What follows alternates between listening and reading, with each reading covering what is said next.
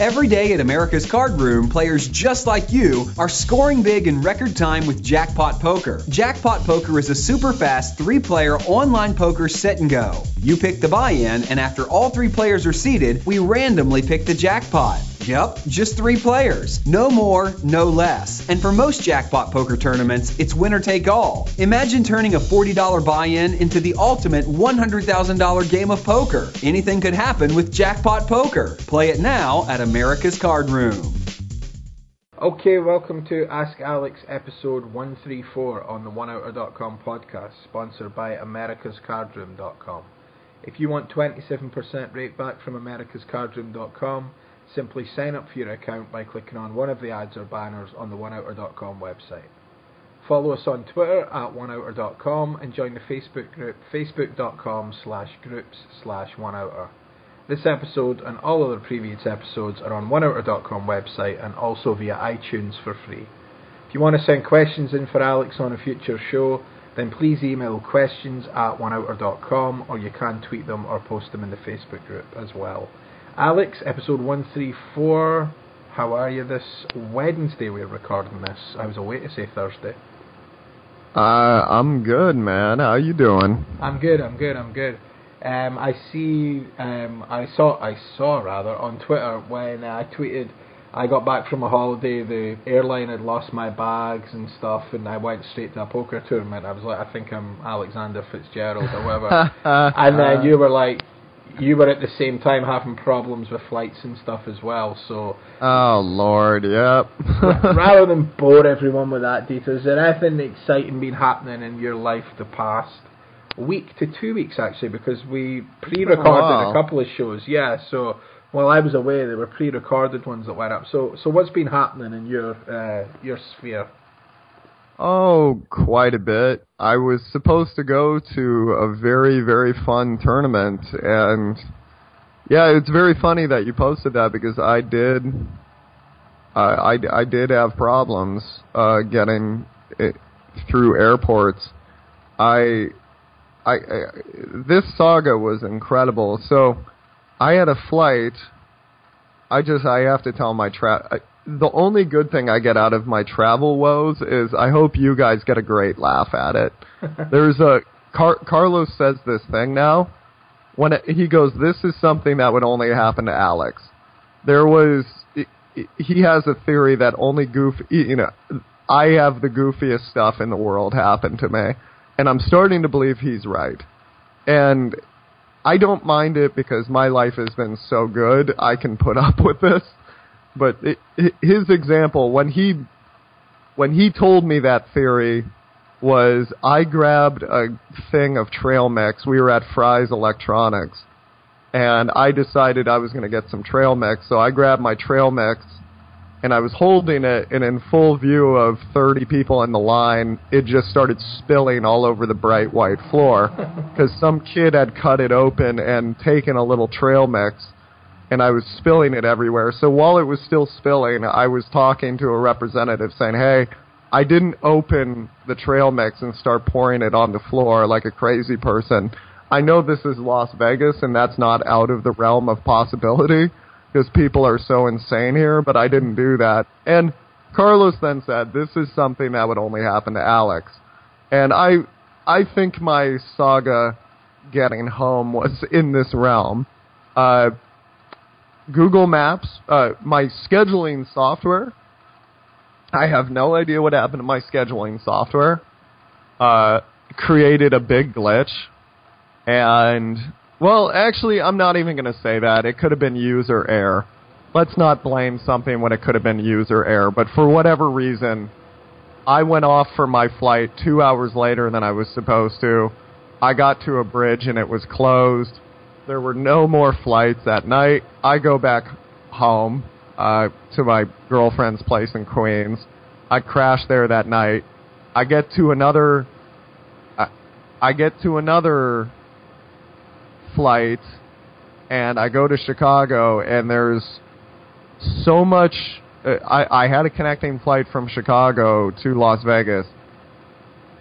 The there's so much going on. There's so there's such a bad windstorm that they said, okay, we have to send you to San Francisco, and then it'll be a quick little puddle jumper to Las Vegas. And I said, hey, I have a I have a flight to catch from Las Vegas to Long Beach uh, for this tournament I was going to play uh, with a friend of mine, and you know he's a he's a very successful person, great guy. I really wanted to meet him and his friends. Uh, well, they I get to San Francisco and they go, "Oh, you missed this flight too," and I'm thinking, you know, eh, come on now. And then I, you know, in the line, very, I did something I've never done before, which is I complained without telling the woman it was her fault. I said, "Look, I know this isn't your fault, but."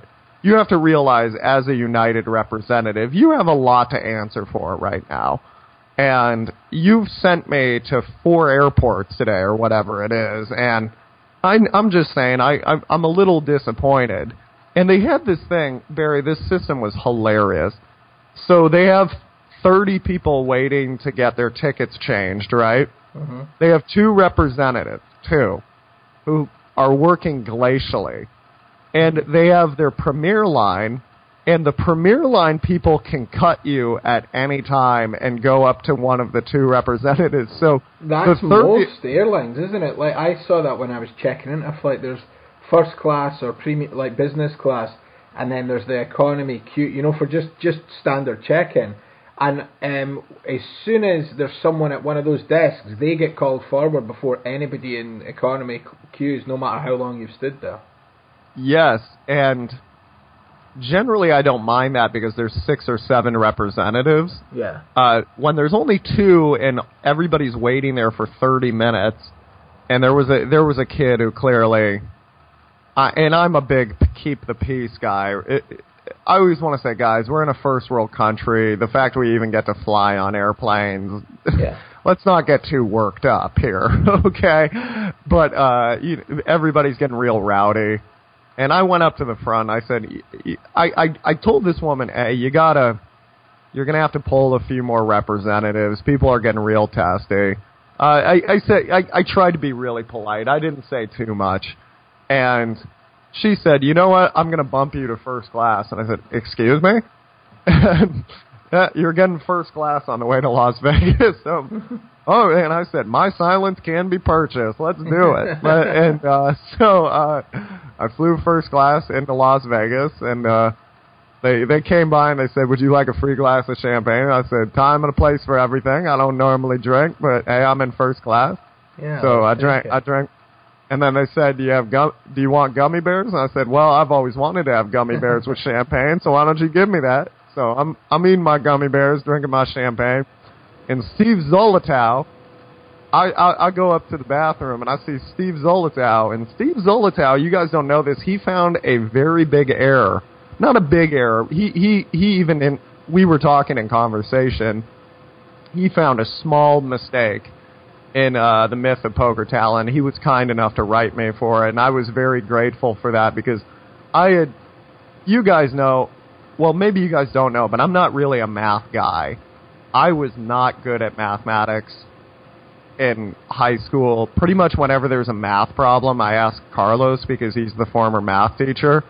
And what I'm really good at is surrounding myself with people who are far more intelligent than I am and uh, just trying to network and okay, this idea. What do you think of this? Right, I- I- with everybody. And Steve was very nice and uh, was nice enough to write me an email and help me out with something.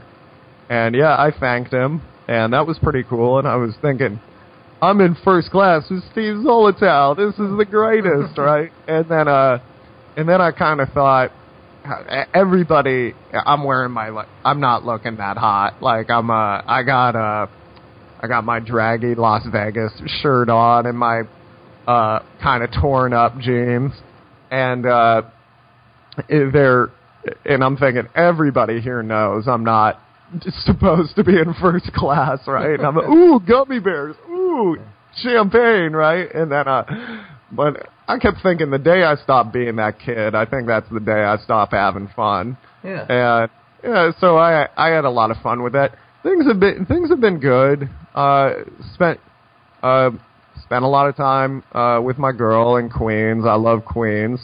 Uh, I got to tell you though, it is either burning hot in Queens or it is freezing. There is nothing in the middle. I understand why New Yorkers are such tough people now. There's it, that is a tough place to make it in, and uh, Montreal was good. Uh, I pushed myself a little too hard in Montreal. I I was going. Uh, I I would wake up and on my little two hundred dollar laptop I bought right before going to the airport, I would do four lessons, and then I would go to the poker tournament and play eight hours, and then if that didn't work, I came home and I played online for four. Yeah. And uh, obviously, I didn't do that every night, but uh, I did do it quite a bit. Uh, and I fell in love with Tim Hortons. That's uh, that, it, it, I, it's like their working class Starbucks. Right. They, it's real. Yeah, and I it, it's really cool because I went to Tim Hortons and you can work on your laptop, but there's no they call it no hydro. They they they said there's no there's no power, Right. right? And uh, because apparently they call power hydro in Canada, but yeah, they said, "Do you know what hydro is?" And I said, "I said like hydroponic pot." I said, "No, no, no, like uh, pa- power." And I said, "Oh, yeah, yeah, I guess that's where that comes from." But yeah, they they have no outlets Right. in in Tim Hortons, so because it's kind of the working class man's place to get coffee and a Canadian uh, maple bar, Mhm. and yeah, I, I was working there late at night. Uh, I'm feeling pretty optimistic these days. It's uh, it's a lot more work than I expected getting back on the tour. Well, it's I, I'm really working two jobs now. There's my teaching job, and then there's my playing poker full time job. And for the long time, longest time, I was just a full time coach, which is, if you think of uh, if you if you think of a coach uh, for an NBA basketball team, that that's a full time gig. That's uh, you're looking over reports at night. You're uh, you're filing notes. Uh, Yeah. I still do all that stuff, but now I got to get on the court and play, and uh, that that that's been an adjustment. And uh, fortunately, I have really good people around me that are really helpful. Uh, Carlos Welch and Dennis Peterson, in particular, have been really good about uh, pushing me to play. Uh, I wrote uh, Trisha Gardner recently, and I said, "Look, I, uh, I I need help with the life balance stuff. I'm really good at playing. I I I am very much liking my poker game right now. I'm I'm feeling very good about where I am as a poker player. I've worked extremely hard on my game, and I'm very very excited about what the future holds. But as far as personal management, there's all these new things you're dealing with, you know, divorce and a new girlfriend and Mhm.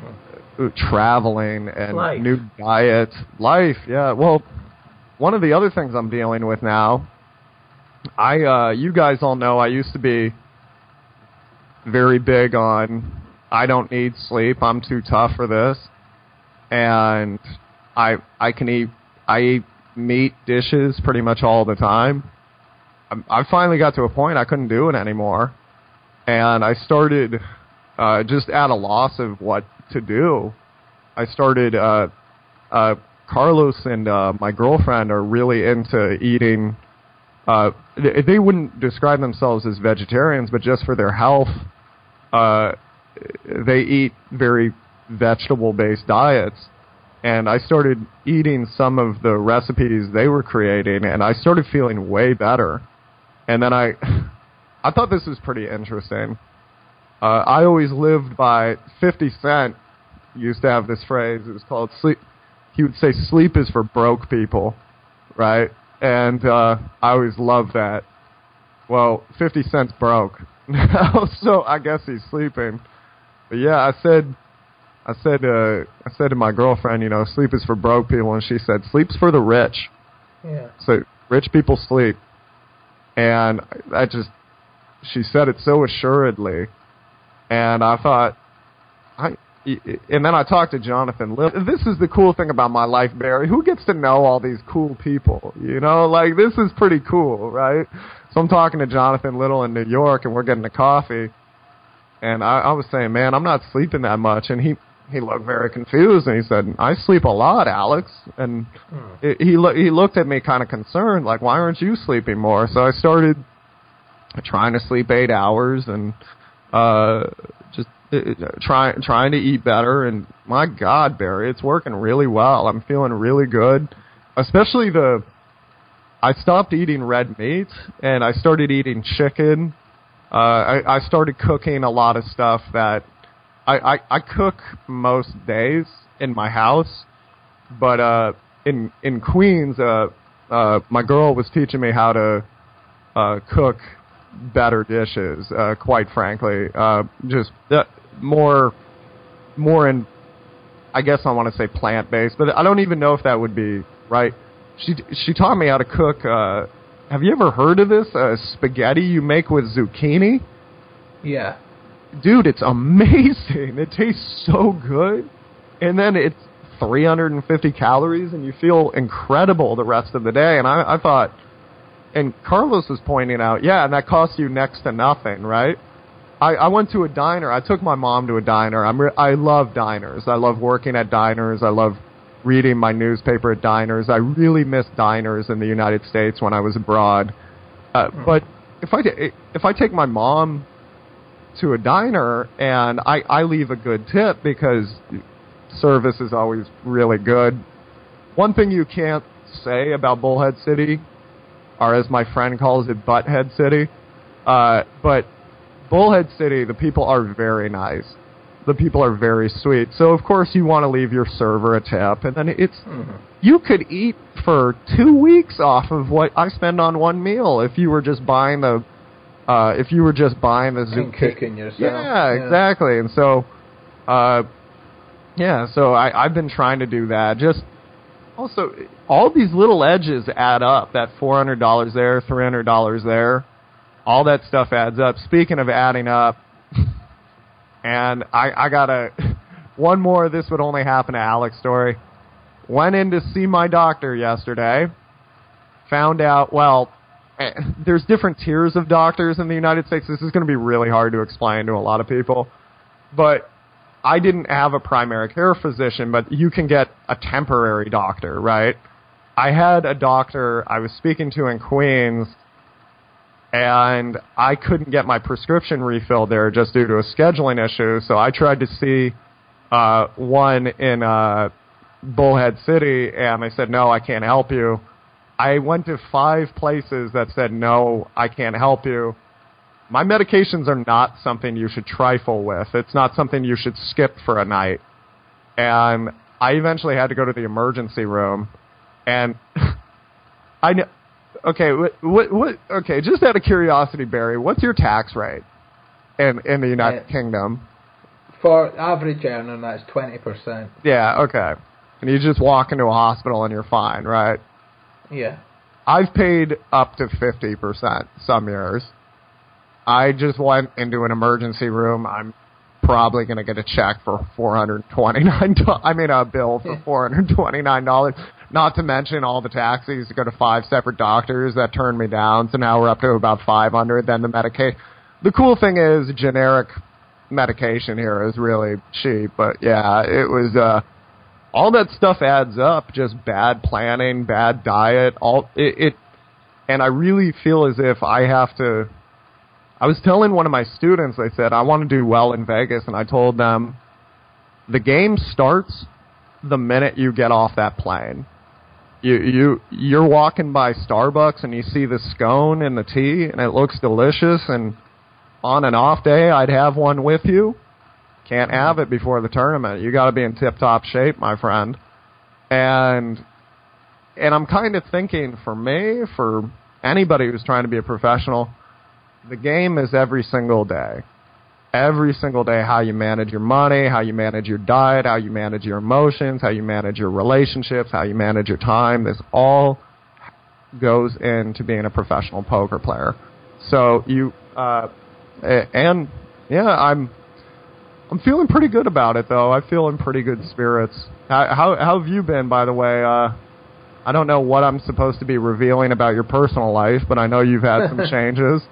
Yeah, it's been no, it's been good. Uh, we just moved into a new uh, new place Um, that was obviously that's always stressful. Yes, it is. Um, and we did that, and then we went away on holiday, which uh, isn't stressful. So it was balance, you know. it was like uh, that was that. But we, yeah, we had an issue at the airport, but uh, I won't bore people with it. Um, I'll save it for another time. Yeah, unlike Uh, Alex here, I'm gonna Yeah. I'm gonna save you. no, we've done that. I, no, I just I'm aware Alex has got a lesson after this one, and uh, we should probably get into the questions because Yeah, let's do that. we talked for Okay. a bit, and then I, I don't like to keep Alex at you know at the end when he's got a lesson to go to, and Well, you know and I want to thank you guys for indulging me. I used to keep a daily blog, and that was my way of. I felt almost a responsibility because so many people don't get to go for their dreams due to one thing or another, and I always kept a blog because I wanted a record of it. I wanted to remember because mm-hmm. you just don't remember everything. You do, you just don't. And now I really get that through the One Outer podcast. So I hope my little digressions and thoughts entertain you guys. I thank you for indulging me. Let's get into I some questions. I told you, I told you, I uh, I bumped into a guy and I was talking to him. He's like, "Oh, I listen to the podcast all the time," and I was like, "Oh, you know, cool." And he's like, "Oh, no, the bits before it are are good as well. I like I can relate to so much of it, like what you and Alex say." So I told Alex that. So it is great when we hear that, and lots of people have emailed in as well. It's just uh, mine's is another travel story. So um, That's that's Uh, good because in uh Montreal, one British guy said, "You do the show, right?" And I go, "What?" And he goes, "The One Outer Podcast." And I said, "Yes." And he goes, "Yeah, you can just rant about anything for 20 minutes." And I I said, "Yes, that's that that is the show." and he didn't seem too happy about me ranting. And uh and then Dennis Peterson, you know, he wanted to back me up as a buddy, and he goes, "Yeah, the first time I heard the One Outer podcast, I turned it off after ten minutes." And I just said, "Thanks, Dennis. Good advertisement for everyone at the table right here." Yeah. And, uh, but yeah, I I thank you guys. You get honestly, you guys send me a lot of very nice emails, and I really appreciate that. You send me a lot of very nice emails. It's, it's great. It's going to be great. The what? Yeah. Uh, uh, oh God, I love they're the best. yeah, Do- Donald of Arabia right now is hilarious. But yeah, okay. Anyway, let's get into the let let's get into the questions. Yeah, okay. And the first one is from Eric Emerson, who is emailed in. Uh, I first want to start out by saying how thankful I am for the time that you and Alex put into making the show. Great poker strategy, artistically explained, mixed with mediocre stand-up comedy. uh, LOL. Kinda like Bob Ross would have had a show on Comedy Central. But I Bob Ross is the the artist guy, isn't it? Painting Yeah. whatever. Yeah. But I digress. Just recently started taking lessons from Alex, and I can honestly say best money I've ever invested in my poker education. I may not have graduated college, but I hope to have my degree from Assassinato University one day. Probably shouldn't have made that public. Good luck me ever getting any bluffs, thr- bluffs through again. My question today for Alex is when I open and get three bet, what should my flatting range be? I know this may be player dependent, and as many things are in poker, I'm sure it's not just black and white. Just looking for an insight into this topic. Your friend Eric Emerson. Well, I, find very good question. Uh, I really appreciate the email. Uh, he, he, this guy's really funny in person, by the way. He's he, he, it's really nice to hear from him. I, I find flatting three bets to be a very overplayed. It, it, it's interesting. I'm uh with Master the Flop. I, I got another Master the Flop video I got to do today. I with Master the Flop. I uh I for those of you who don't know, I do these pre-sales through my uh through my email newsletters and what I do is I go here's the next concept and if you want to be one of the first guys on a pre-order you're going to get it much cheaper than everybody else but the problem is you're going to wait and they said whatever and they sent me their money but they ended up waiting a little bit longer than I meant because I I started working on it and then I saw Rob Tinnion's work and I didn't want to step on his toes because he did a really good job. and I I, I scratched I scratched everything I had uh, because it, it just it wasn't it wasn't to my standards, and I started asking myself, how can I get somebody really good at no limit hold'em and playing the flop specifically, the turn, the river. Mhm. And what I noticed is there are certain disadvantages you do not want to have. And I asked myself, where can I help my students make money? And I found out if I told you, let's say you're in the hijack, and I, you, you get dealt Jack 9 suited, 10 8 suited, 9 7 suited, Ace 7 suited. And I said, Barry, due to the rules of the game, you must post 7x right now and announce your range. Would you ever do it? Would I must, must post post seven 7x. X? And Uh-huh. not only that, you will be guaranteed to be out of position. Would you do it? no. Absolutely not. Yet, when you open to 2.5x, and everybody knows you're opening 25 plus percent of the hands, and people are proficient at 3 betting you, and you are willing to flat the 3 bet, you're effectively doing that. Because you, mm-hmm. you're probably.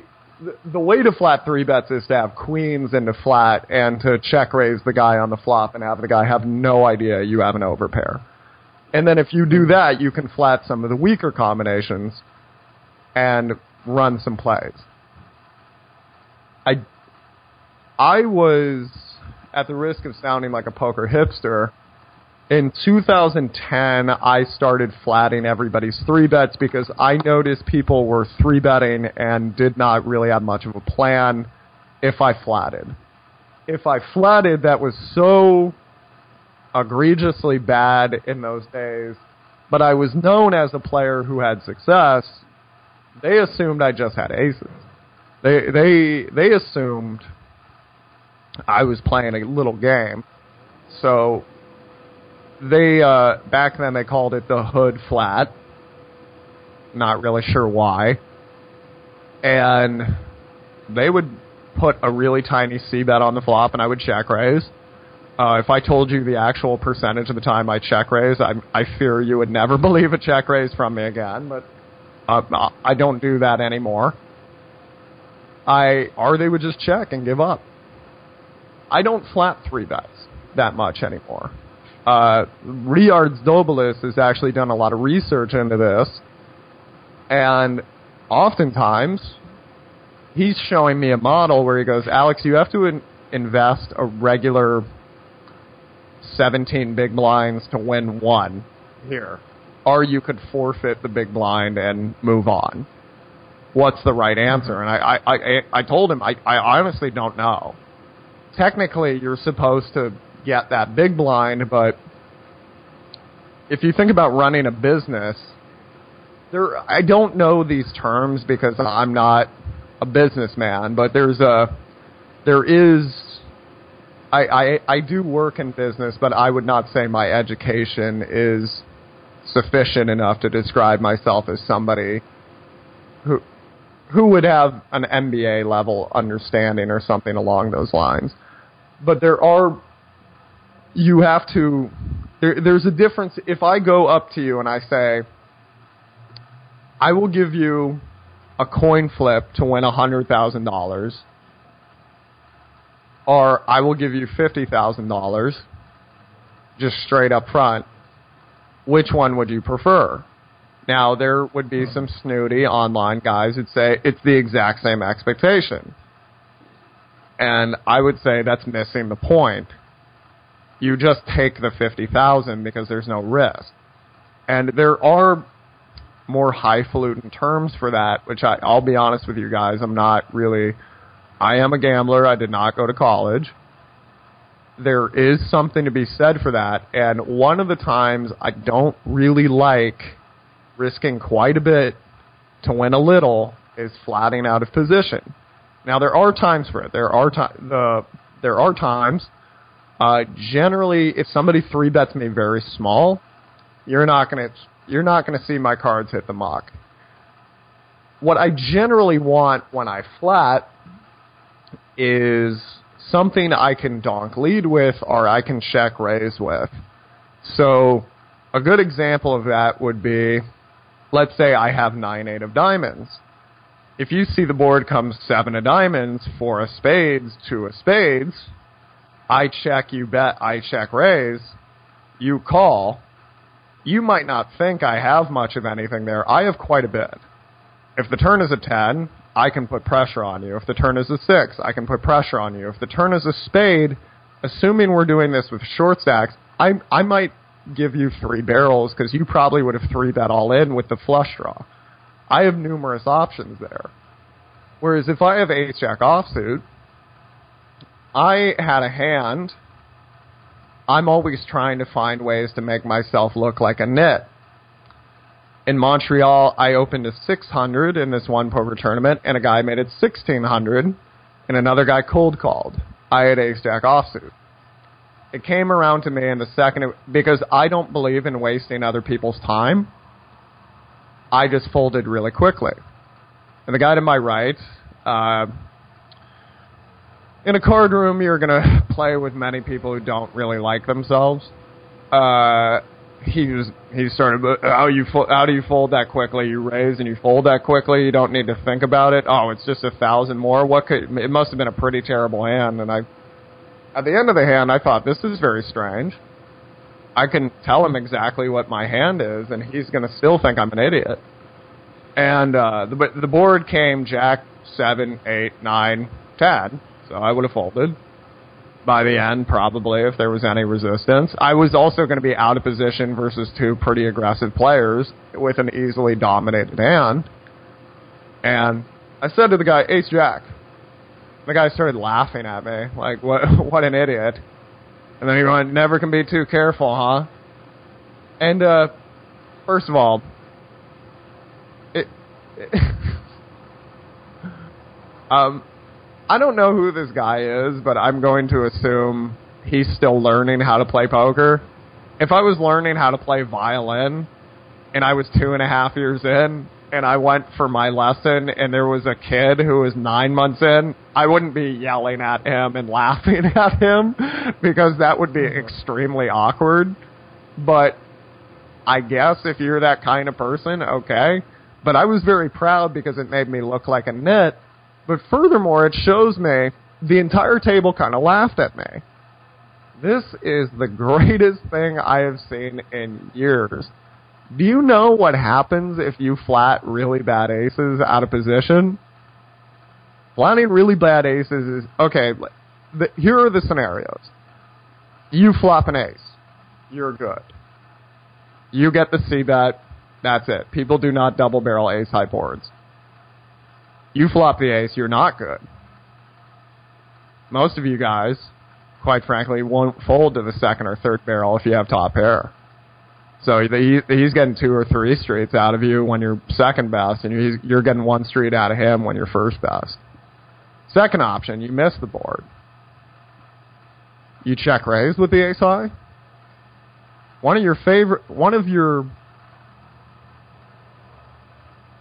one of your best options to negate your positional disadvantage when you flat three bets is to check raise. Having an ace in your hand when you check raise is really bad because most combinations that are going to be bet folding are going to be ace x big cards. Having an ace in your hand rules them out. Furthermore, the worst implied odd, excuse me, uh, no, that's kind of right. The worst reverse implied odds you're going to have is with an ace. You imagine a board, five, four, two. Uh, five of hearts, four of hearts, two, two of spades. You have king of hearts, queen of spades. Beautiful hand to check raise. Uh, because if you hit the king or the queen, it's very unlikely your opponent three bet with uh, queen five or king king three. Uh, your your outs are very good, and you can go for the turn and river value bet. Now let's switch it up to a7 if the turn comes as seven, he could have seven five suited. That's not really a big concern. But if the turn comes an ace, have fun. because ace five, ace four, ace two suited is in his range. He could have just made two pair while you made top pair. Do you know what happens in a three bet pot that's been check raised on the flop? When you hit top pair on the turn, he hits two pair. You go broke. Your your most likely option is to go broke. You will bet the turn. He will jam. You should fold. Many people don't. You go broke. So everybody at this table told me I didn't expect to take an impromptu, informal survey. Everybody at this table just told me they do not how to play three bot. Do not how to do not know how to play three bet pots out of position. They don't. And everybody keeps telling me poker is so hard. Shut up. think about this. Think about this. If all the world played Street Fighter, what are the chances everybody is amazing at it? You would say, well, not not very likely. Uh, the the game looks fairly complex. Well, poker is a hundred times more complex than Street Fighter. Uh, I don't think I, I think actually there might be a little bit more skill in Street Fighter because you have to be really quick, but poker is a very intensive game when it comes to strategy, and this is an amazing example of something everybody is screwing up. If you're going to flat out a position, it preferably let's put this into cliff notes. Preferably, you want to flat smaller three bets you want it versus somebody you know who can't double barrel or triple barrel. You want it versus somebody who c bets too much and you think will fold to a check raise. You want to do it with suited connectors. Our broadways are okay because they are good check raising hands, but they do present the the problem is I love king queen on I love broadways on let's say I have jack 10 uh, suited, and the board comes five of my suit, four two.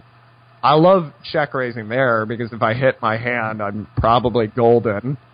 But if the board comes jack high, and the guy is capable of triple barreling as a bluff, I have a big, big problem. If you're playing online, you can just look what three statistics I look at more than anything are flop bet, turn bet, river bet flop continuation bet, turn continuation bet, river continuation bet. And repeatedly in my lessons, I find nobody looks at them. Because if I see a guy who just goes bet, bet, bet, I, I don't flat him unless my hand rain, uh, unless my hand is really likely to hold up versus that. If he goes bet, check, check, something like 80% C bet, 30% turn bet, then I'll call him because if that, if this guy just keeps firing, he's got it. I can let it go.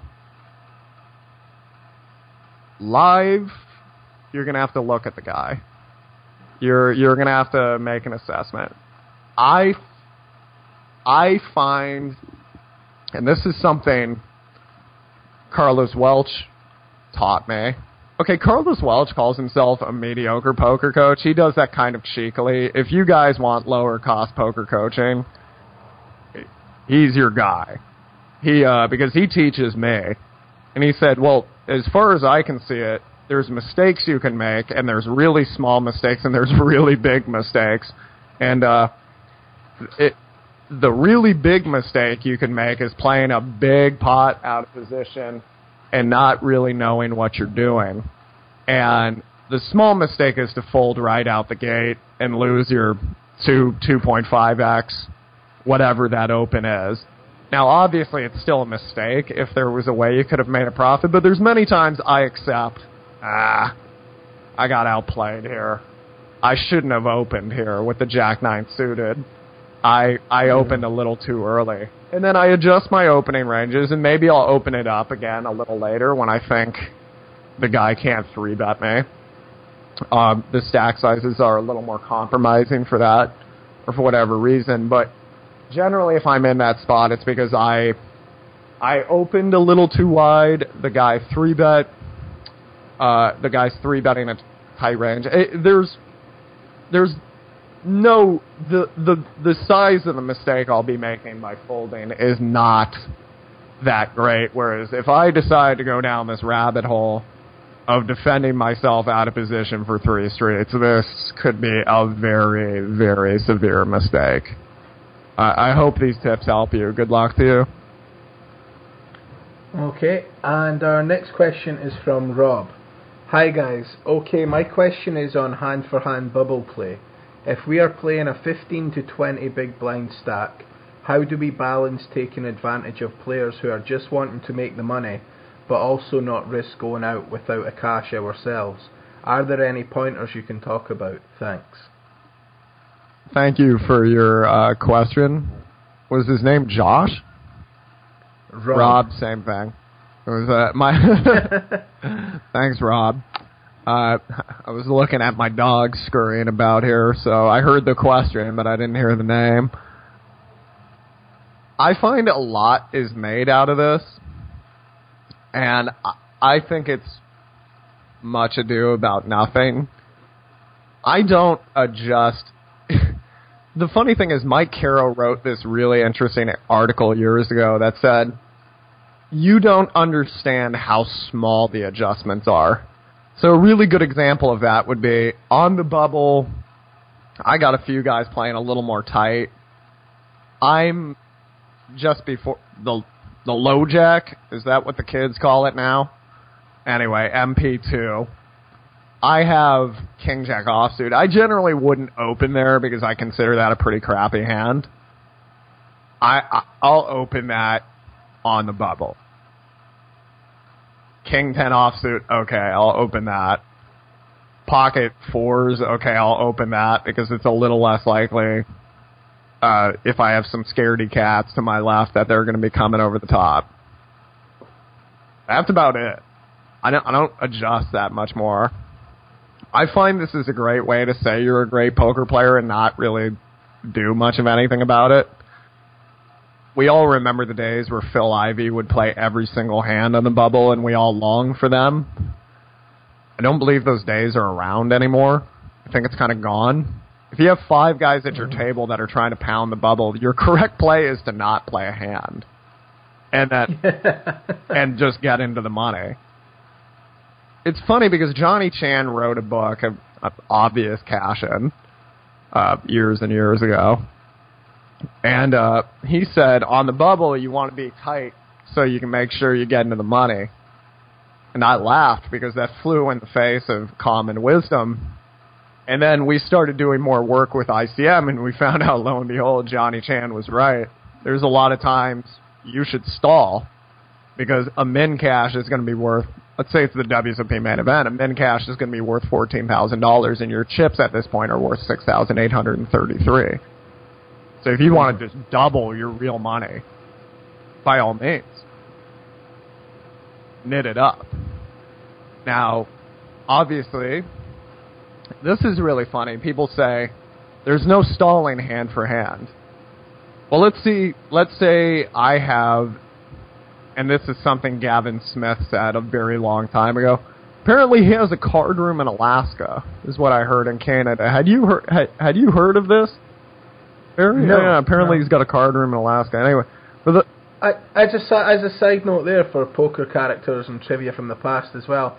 I read about uh, Willie Thorson the other day. He gave up poker like five years ago and he converted to Islam. Excuse me. Who? Yeah, that William William Thorson, the guy that had the big main event run a few years ago and uh, he was he played a lot of the EPTs and stuff as well. I had no idea. Well, I think if you're doing this for the wrong reasons, it can feel like a very empty existence. And there, I this is this is strange. I don't talk about this too much. My high school sweetheart was an Islamic girl, and I did I did pray at mosque and I did read the Quran and. uh there's a there's a lot about charity and taking care of people and loving one another there and that obviously there's other parts just like the Old Testament perhaps you don't want to focus on in their holy book. I could see why that could provide meaning to someone. That's interesting. That's really I, I obviously it wasn't for me. Otherwise I wouldn't be doing this for a living. Uh it, but yeah anyway it's uh That's very interesting. That's uh, that's mm. Gavin Smith. I always wondered how he was because I loved him on that show. The what what what was it? I, I guess it was Poker Road, right? Was what what his show uh-huh. was. Uh. Him and Joe Sebok. Joe Joe. I I always felt Joe if Joe relaxed a little bit and we, he'd be doing a lot better and playing some lower stakes tournaments, and I always got worried about him. And uh, well, Uh, we all know how that ended up. But Gavin, I always just loved, and one of the things he said was, "You can still stall." hand for hand. And when I heard that, I said, "How how do you do that?" Right? I'm listening to the podcast while I'm working security or whatever back in 2006. He said, "What if you have 14 big blinds and ace queen under the gun on the m- bubble of the main event?"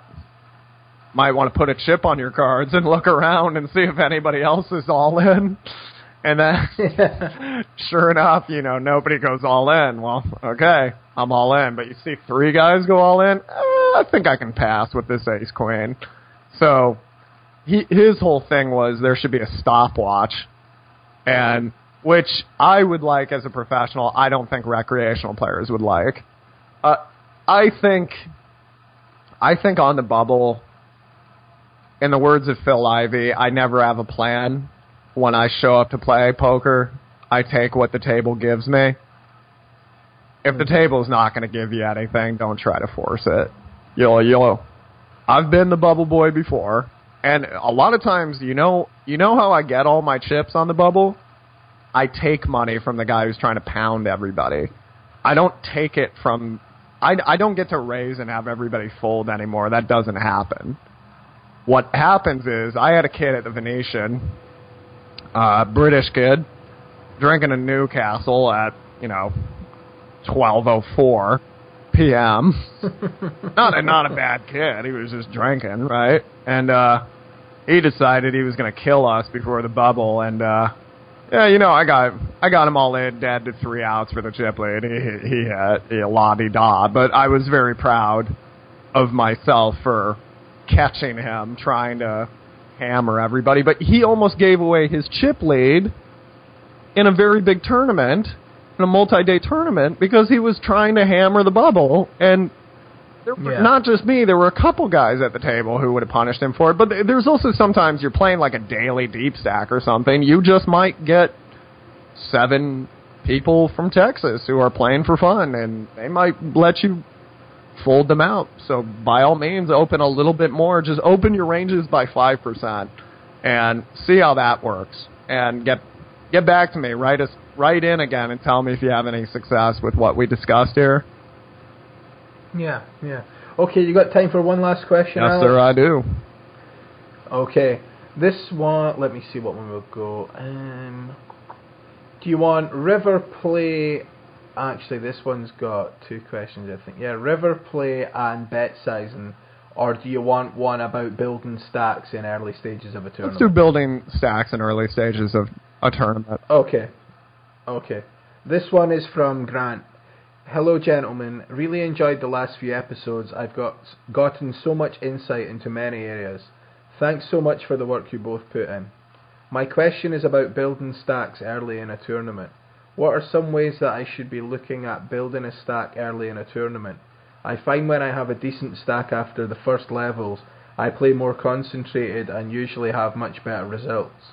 I know lots of people talk about playing tight in early stages, but if the field is if the but if the field is, then should we not be better at looking at ways to exploit this? Thank you what was his name? You used to always say the person's name at the end while I was thinking of the answers to the questions, and I go, "Thanks, Rob." Oh, G- Grant, Grant. This one. Well, it, I just read it. Such an idiot. One of my one, one of my best friends was named Grant growing up. I should have I sh- should have remembered that. Yeah. Anyway. If the guy's not put at the end, I just put it at the start because I'll copy and paste them from emails now. Grant, Grant's a good name. You don't meet enough Grants. Do you like the name Grant? Yeah, I know a few grants. Yeah, it's this British, British, uh, quite popular in Britain actually. The name. Grant. One of the coolest guys I knew growing up was a Japanese kid, and I don't, I don't know if he picked his own name or whatever, but he went by Grant Kimura, and I, I always thought that was such a badass name, like Grant Kimura. Mm. Alexander Fitzgerald sounded a little too hoity-toity to me growing up, but uh Grant Kimura, I was like, now that's a name, right? And he was.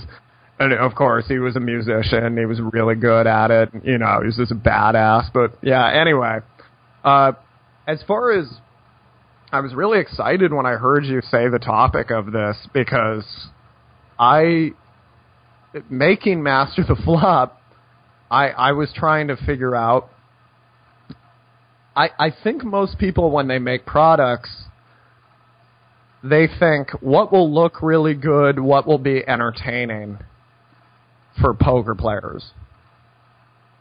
I start with what is going to be the most effective because if you guys make money, if you if you invest fifty dollars in a webinar and you make two hundred and fifty dollars, you're likely going to come back to me, and I think that's why I've enjoyed such good success in my profession. Is I've always thought with profit in mind and simplified.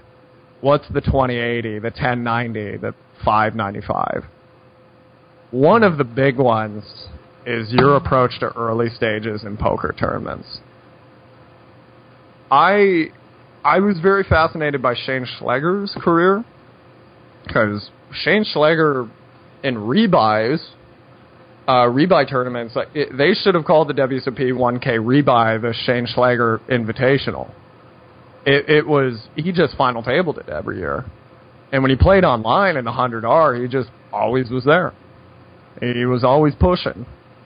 And uh, I saw an interview with him, and he said everybody decides at the beginning of tournaments they're going to play they're going to play tight, and at the end of the tournament they're going to play loose. I play the exact opposite. And a light bulb went on in my brain. And I, I returned to this because Tim Ferriss has a thing. Who he he says when you're trying to learn something, look for the guy that uh, shouldn't be successful, right? And uh, Mhm. ask why is he successful. So I started asking around. I said, who who when we were coming up was really successful, or now these days is really successful. Are I I started with guys who were around a long time because then I thought it wasn't as likely to be a flash in the pan. And somebody whose name I won't I won't say said I didn't get Shane Schleger, man. You know, with the crack and everything, because I I guess he didn't he write a post that he smoked crack or something or something along those lines. I don't know. I, I, I don't remember. I guess. Well, well, sure. if you didn't, Shane, my bad. But uh, I don't. I think he did. A- a- anyway, all, all views expressed are Alexander Fitzgerald solely. he uh, it doesn't it doesn't take away from the fact he was uh, he was a remarkably consistent pro when he was on. And I, I, I returned to trying to find out what he was doing while I was making Master the Flop, and I, I, I went, I read that, and I said, there it is. That's what he's doing. And with Master the Flop, the initial videos, I haven't shown a flop yet.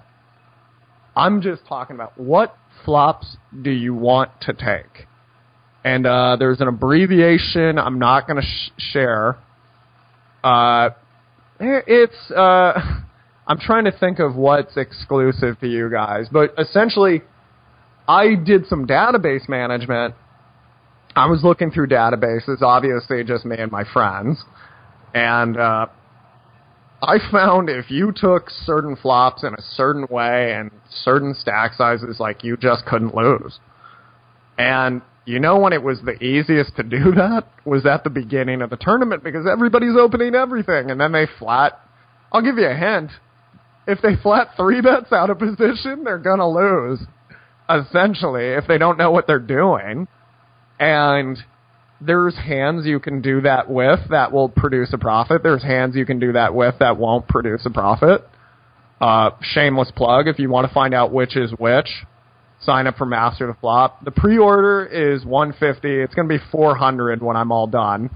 If you pay 150, what you're paying for is it's going to take a little longer to get all the videos out because I'm doing what I'm doing is I'm doing a succession of videos about the concepts and then I'm going to do one webinar where we do a 100 point questionnaire and you actually fill out the questionnaire privately and you send it to me and I'll score it for you and I'll keep the score in my records. And if you ever apply for a backing house you can say Alex will tell you I got a 91 on the test. And it's not going to be like tester poker. Tester poker was designed to make you cry. Uh, tester poker was every difficult situation I could throw at you. It was not meant to be a test you could get an A on. This will be a test that if you pay attention you can get an A on it, right? And anyhow, anywho, uh, Shane Schleger really opened my eyes because you should play looser at the beginning of poker tournaments, but what you sh- your three bet is the new open. The open is the new super big blind Uh, because people if people are going to open with 35% of the hands under the gun, it is close to another blind because that is far too many hands to be opening. And I went to Montreal, I went to Prague, I went to Las Vegas, I play online, I play online cash games, I play on Poker Stars, I play on America's Card Room. Everybody does this. They open everything because it's more fun. People play poker. People do not play poker to win money. I'm sorry. There are things in life you know you should do, and then there's things in life you actually do. One of those, let's take drinking for an example. Should anyone ever drink? I'm going to say pluses and minuses. Uh, I, I, I could see having a couple beers with your friends. Should you ever intensely drink? No. Causes brain damage, makes you make decisions you regret for the rest of your life, makes you say things that could ruin relationships. Probably not. Do people get drunk anyway? Yeah. Because it's their life. They can do it. It's the same thing with poker. Should you open Jack Nine suited under the gun? Probably not. Are you going to do it though? Well, you didn't play poker to fold, did you? You you came to. should you have a pizza at the poker tournament? Probably not. Do you want a pizza? Yes, I do. I'm getting a pizza, and I'm going to open this Jack Nine suited, and I'm going to have a beer. And by the way, I'm not trying to judge you because it's your vacation. It's poker. It's supposed to be fun. But if other people, if everybody else is playing poker for fun, I don't care how big their hoodie is, how expensive their Beats headphones are, how much they stare at me, how much time they spend time banking. Because, uh, that was the thing that blew my mind with the Ace Jack. If I had time banked with it, it would have been better before I folded. Even though I know what I'm going to do in the first few seconds, I guess I should have not disrespected the game and I should have wasted everybody's time by thinking there for 10 seconds, right? If everybody's going to open everything at the beginning of tournaments, you should be three betting everything. And you should be hammering them for three straights. Just three right on top of each other. Just give it to them. Just keep just keep pushing. Go for three streets of value. The easiest street to make money on is the river. Is if you bet forty percent, ninety nine percent of tournament players are just gonna go, All right, let's see it. Are you kidding me? Twelve big blinds you're just gonna throw into the pot? Do you know how hard it is to make back 12 big blinds? That's insane. And they just throw it away. Like nothing. All the money's in the river getting the triple barrel. So, in the old days, if a guy opened under the gun, I folded ace queen offsuit on the button. These days, I three bet king jack offsuit for value. Because they're opening jack eight suited and they're flatting a three bet. And then if the board comes king eight seven, I'm going for three streets. Now, do once in a while do I value own myself, value kill myself versus ace king? Yeah, of course it happens. But normally they have tens, and the, the beautiful thing about live poker is they don't have to turn their hand over, so they they'll just call because they they can fold their tens, and they oh they just want to see it. right? Maybe you have nine ten. Well, you have two of the tens, so that doesn't make sense. But nobody thinks of that. Uh, anyway, and uh, yeah, go for all the money at the beginning, and then I find once we we're coming up on the bubble, a lot of times I'm trying to catch the guy. It's funny how this all works together. These questions today on the bubble, I find I'm trying to catch the guy that's trying to kick it into high gear and run over everybody because I, I do find that to be a dated strategy in many tournaments these days. And then deep in tournaments, I, I don't get tight, but I play a little slower than I did at the beginning. I'm a little bit more careful about the spots I pick, and I'm really aware of the the random berserk factor. People randomly go berserk, and you you do have to you, you do have to account for that. And I think keeping your head on straight is really where all the money is in tournament poker. That's why you got to hit the gym every day, drink tons of water, watch your caffeine intake, not eat pizza, not not welcome relationships in your life that are very stressful. Uh, good luck to you. Okay. And uh, that's all we got time for today on this episode. Um, if you want to send in questions for Alex on a future show, as I said at the start, please email questions at oneouter.com and we will get to it eventually on an episode in the future. Alex, how can people get in touch with you for, you mentioned Master the Flop already, um, buying any of your existing programs, webinars, or your private coaching, etc. How, how can people get in touch? Go ahead and uh, write me at alex at pokerheadrush.com if you guys have questions about anything. Uh, for those of you listening today, due to my uh, due to my needing to go to six separate doctors yesterday, I'm a little behind on paperwork. Uh, but yeah, I will. I do. I do respond to all my own emails. That is me. That is not an assistant that's the good side. The bad side is sometimes it takes me a little while to respond. In the old days, we had an assistant that would just write canned responses, and I got sick of that. I didn't think that was a smart idea after a while. If Gary Vee can respond to his own emails, I sure as heck can. Uh, and uh, uh, you can also write me on Twitter if you guys have questions about anything at the Assassinato. It's the same thing. I don't get to check Twitter that often because I'm doing so many lessons like this. That's it. That's pretty much it. Right, write me on one. Oh, sign up for my newsletter at pokerheadrush.com, and you can get uh, you can get free articles and stuff like that. And uh, yeah, uh, that that's pretty much it. Okay, and that will be the end of the show for today. We will see y'all next week. Thanks for listening. Until then, take care. Cheers. Cheers. Every day at America's Card Room, players just like you are scoring big in record time with Jackpot Poker. Jackpot Poker is a super fast three player online poker sit and go. You pick the buy in, and after all three players are seated, we randomly pick the jackpot. Yep, just three players. No more, no less. And for most jackpot poker tournaments, it's winner take all. Imagine turning a $40 buy in into the ultimate $100,000 game of poker. Anything could happen with jackpot poker. Play it now at America's Card Room.